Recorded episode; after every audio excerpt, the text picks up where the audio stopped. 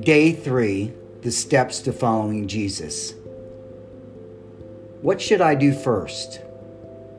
Come to me, all you who labor and are heavy laden, and I will give you rest. That's Matthew chapter 11, verse 28. Jesus wants us to come to him the way a little child comes to a loving parent.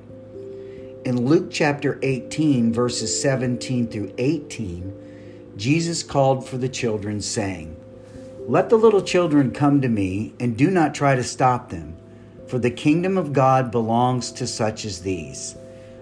I tell you the truth whoever does not receive the kingdom of God like a child will never enter it. In Luke chapter 10, verse 21, on that same occasion, Jesus rejoiced in the Holy Spirit and said, I praise you, Father, Lord of heaven and earth, because you have hidden these things from the wise and intelligent and revealed them to little children. Yes, Father, for this was your gracious will. A child is unable to deceive, they don't know how. So, Jesus wants us to be non deceiving people, children of the light, and non threatening. No one was afraid of Jesus, he was non threatening.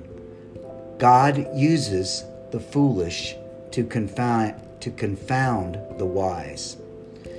In Matthew chapter 18, verses 2 through 4, Jesus called a little child unto him and set him in the midst of them and said, Verily, or truly, I say unto you, except you be converted and become as a little child, you shall not enter into the kingdom of heaven.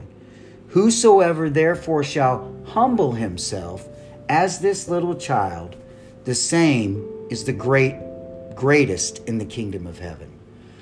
Jesus wants us to humble ourselves like a little child. He wants us to be completely transparent, totally honest about who we are and what we are.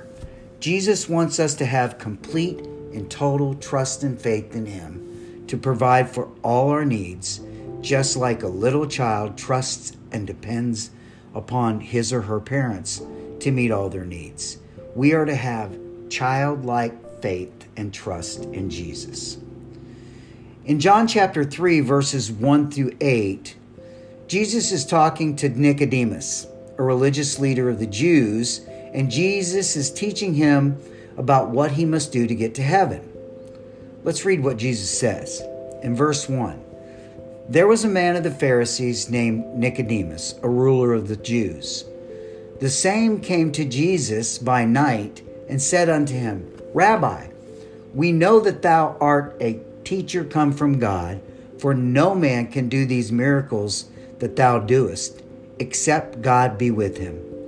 Jesus answered and said unto him, Verily, verily, or truly, truly, I say unto thee, except a man be born again, he cannot see the kingdom of God. Nicodemus said unto him, How can a man be born when he is old? Can he enter the second time into his mother's womb and be born? Jesus answered, Verily, verily, truly, truly, I say unto thee, except a man be born of water and of the Spirit, he cannot enter into the kingdom of God. That which is born of the flesh is flesh, and that which is born of the Spirit is spirit. Marvel not that I said unto thee, You must be born again. The wind bloweth where it listeth, and the and thou hearest the sound thereof, but you cannot tell from where it comes or where it goes. So is everyone that is born of the Spirit. Here, Jesus is saying we must be born again. In other words, we must have a radical conversion, cleansing, and a spiritual transformation by the Spirit of God. So we have a whole new birth by the Spirit of God that allows us to become children of God. And the attitude of a little child to follow Jesus and to have complete and total trust and faith in Jesus. It's so interesting that Jesus uses these examples of becoming like little children and being born again like a new child to teach us what we must do to enter the kingdom of God and become citizens of the kingdom. So, day three, what should you do first? Number one, we're to have childlike faith and trust in Jesus.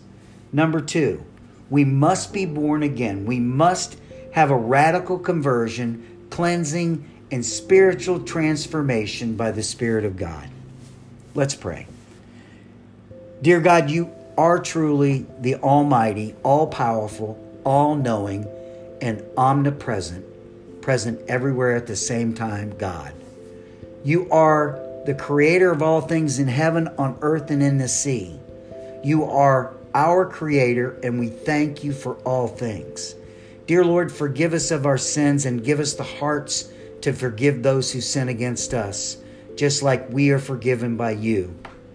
God, we pray that your will, not our will, be done here on earth as it is in heaven. God, we pray that you would continue to make your presence known to us by your Holy Spirit, that you would provide us with all that we need, and that you would continue to provide us with your protection. God, we pray that you would bind the power of evil over us here on earth, and that you would teach us, lead, guide, and direct us in everything that we do, say, and think. We thank you for your word, and we pray that the Holy Spirit would teach us what you would have us to know, and that you would give us the wisdom to do it. Thank you for our Lord and Savior Jesus Christ. We give all the glory and honor to you for everything. In Jesus' name we pray. Amen. In the love of Jesus, this is Donnie Browning, The Steps to Following Jesus.